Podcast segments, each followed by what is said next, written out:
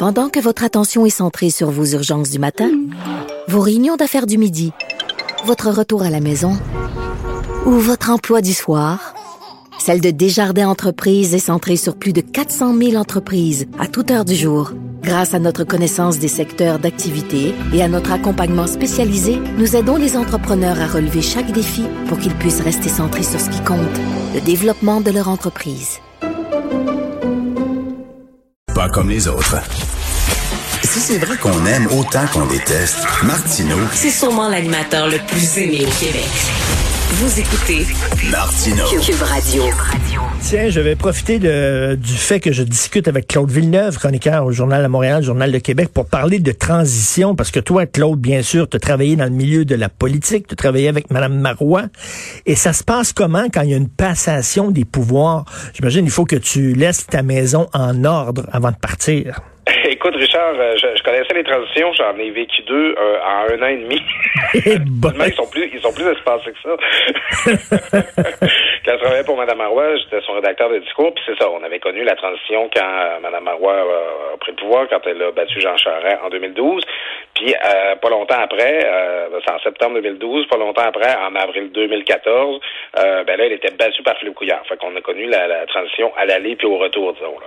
OK, puis euh, c'est quoi, mettons, il faut qu'il faut que tu laisses tes, tes dossiers en ordre? Et tout ça. Est-ce que tu dois euh, discuter avec ton ton successeur pour lui dire, ben ça, tel dossier, on est rendu là, on est rendu là, c'est ton équipe qui fait ça, quoi?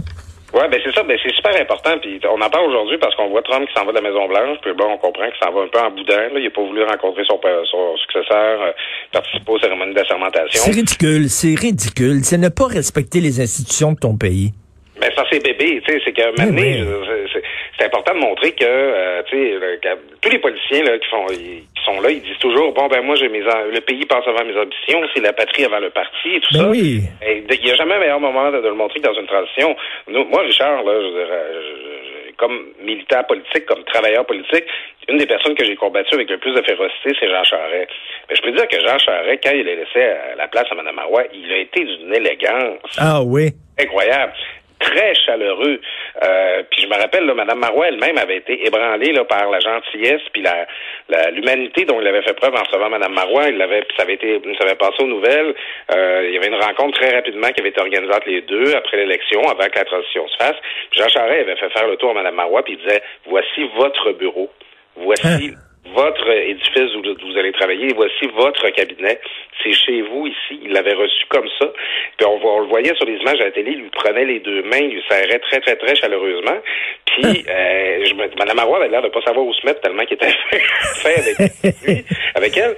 Et euh, c'est euh, c'est- d'autant plus honorable que Jean Charest, c'est une défaite crève-cœur qu'il avait connue. On l'avait on avait eu seulement plus que, que- seulement que quatre députés de plus que les libéraux, pas, pas tant beaucoup de plus de votes que ça. Et euh, Jean Charest avait même été battu dans son comté. Alors, il aurait toutes les raisons là, tu sais, de ne pas avoir le goût de faire ça, mais il s'y était adonné avec beaucoup de grâce et d'élégance. Hum, c'est bien, mais en même temps, tu dis, euh, moi, j'aime le Québec. Si je voulais être premier ministre, j'aime le Québec, j'aime les Québécois. Et si les Québécois décident de changer de gouvernement, bien, euh, je- je- je- j'accepte cette décision-là. Ben, c'est- normal, là, me semble. On peut pas aimer la démocratie juste quand on gagne. Parce Ben que, non. euh, c'est parce que même quand on gagne, il va y avoir un perdant. Puis on veut que le perdant lui-même, euh, il respecte les institutions, il respecte les, les gens qui ont voté pour lui, mais pour nous aussi. Donc c'est c'est un peu le deal de la, de la politique. Puis là, comme Jean Charest avait compris ça. Et quand, quand tu te fais, mettons, tu travailles pour un gouvernement et tu perds les élections, tu as connu ça, toi, et tu dois maintenant préparer euh, la place pour euh, tes successeurs. Est-ce que le déchiqueteur se fait aller, le shredder se fait ça aller? Ouais, mais c'est sûr quand tu perds une élection, t'es pas de bonne humeur. Là, euh, tu t'es au QG électoral, là, t'es dans l'ambiance, là, tu mènes une vie de fou pendant 35 jours de temps, là, à, manger des, des grilled cheese, puis euh, tu sais, à partir de 5 heures du matin jusqu'à 9 heures le soir. Euh, puis là, ben, quand tu retournes à ton bureau après ça faire tes boîtes, c'est sûr qu'il y a de l'amertume, c'est sûr que les, les gens sont pas de bonne humeur. On a, on a pu le voir dans l'entourage de Trump aussi. Petite anecdote, euh, on avait eu une, une, une petite euh, présentation du CSPQ, le, le ministère là, qui fait le suivi là, auprès des services gouvernementaux pour nous expliquer comment la transition allait se passer, nos aider, Oui. nos assurances et tout. Puis là, il y avait un type qui avait dit, euh, si jamais il y en a parmi vous qui vont travailler pour un, un des nouveaux ministres, j'avais dit à voix haute, que j'envoie pas un maudit. c'est ça l'ambiance un peu. T'es pas content, puis tu laisses la place aux autres, ça te fait pas plaisir. Mais encore une fois, là, je reviens à Mme Marois, avec Philippe Couillard, ça lui faisait pas plaisir, Mme Marois, de partir. On sait qu'elle avait voulu beaucoup être première ministre, puis tu dois t'en souvenir, euh, euh, Richard était très triste, Mme Marois, au moment de s'en aller, elle versé des larmes, elle n'avait pas fait de cachette. Mais il y avait néanmoins eu des rencontres qui avaient lieu entre Mme Couillard, entre Mme Marois et Philippe Couillard, entre des membres de leur entourage.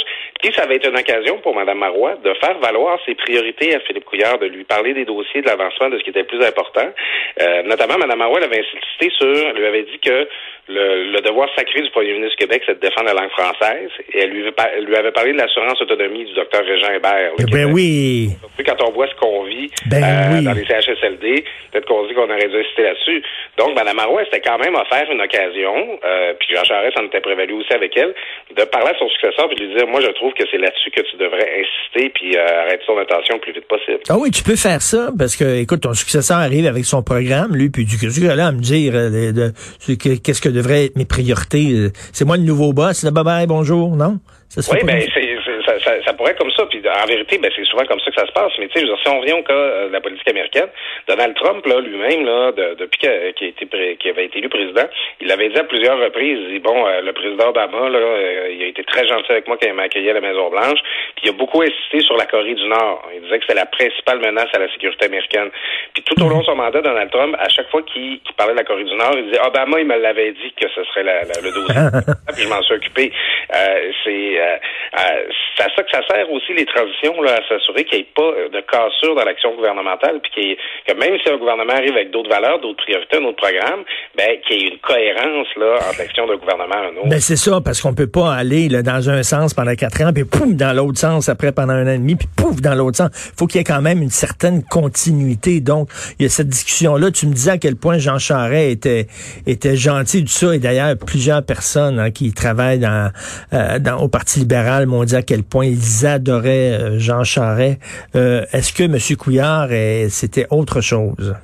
Ben, euh, tu sais, monsieur, monsieur Couillard, c'était quelqu'un, puis on l'a connu comme québécois, c'était une personne plus cérébrale, moins chaleureuse. Euh, mmh.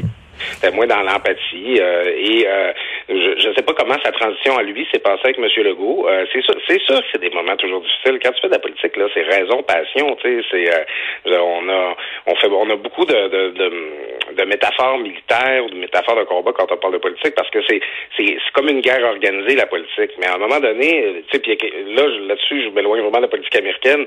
Mais tu sais, c'est c'est très québécois là. Maintenant, la guerre, la guerre, c'est pas une raison pour se faire mal. quand le monde a voté, quand les votes sont comptés, ben on est supposé faire partie de la, de la, de la même famille. Puis c'est ce que je souhaite aux Américains, c'est qu'à un moment donné, bon, républicains, démocrates sont très divisés. Rappelez-vous ce qui vous unit, rappelez-vous ce qui fait en sorte que vous êtes les États-Unis d'Amérique, ce qui vous a rendu puissant partout dans le monde. Puis c'est ce que Donald Trump a comme refusé d'incarner puis de dire au moment de quitter son bureau. Exactement, tu sais tu peux aimer un parti politique, aimer euh, le, programme d'un parti politique, avoir des accointances euh, plus, euh, plus marquées pour un parti plutôt que tel autre, mais il faut pas que tu en fasses une religion non plus, puis tu, tu, pars en croisade parce que ça, ça donne rien. Là. Ben, tu sais d'ailleurs, puis je vois que les quand les commentaires que je reçois sous mes textes, que les gens qui analysent la politique, je trouve parfois que les partisans, les militants, sont beaucoup plus agressifs euh, les, les, uns à l'égard des autres, là, les, selon leurs différentes allégeances, que les politiciens le sont eux-mêmes entre eux. Il y a des gens qui voient une forme de trahison, ils disent que c'est un peu comme la lutte là, dans le temps. Là, les lutteurs, ils arrivaient ensemble dans le même village, dans le même char, mais ils débarquaient de l'auto à 5-10 minutes là, de la place pour mmh, l'air d'être amis. Ben oui. À l'Assemblée nationale, c'est sûr que les débats sont, sont euh, parfois très... Euh, très chaud, parfois très intense, mais tu sais, tout le monde mange la même cafétéria. Puis euh, si tu vas faire un tour là, au, euh, au café du Parlement, ben tu vas avoir des députés libéraux, des députés péquistes, des députés de la CAQ qui, qui sont assis à la même table et qui prennent leur déjeuner ensemble. Tu sais, c'est que à la fin, tu deviens des collègues, puis il y a beaucoup plus de camaraderie, de collégialité entre les élus des différents partis que ce qu'on peut imaginer. Puis c'est ça nous sert collectivement que ce soit comme ça que ça se passe. Tout à fait, tout à fait. En tout cas, tu sais, moi, j'étais pas un super grand fan de Madame Marois. Euh, j'étais pas son fan numéro un. Reste que je, je trouvais ça très triste qu'on n'a pas, on n'est pas allé de l'avant avec l'assurance autonomie euh, qu'elle proposait, que son ministre de la Santé proposait, M. Hébert. Et euh, comme tu dis, là, si on avait eu ça à l'époque, puis si ça avait été passé, peut-être que les, les choses auraient été très différentes concernant les personnes âgées. Euh, on s'en reparlera une autre fois. Merci beaucoup, Claude. Bonne journée. Bonne inauguration. Merci. Salut. salut.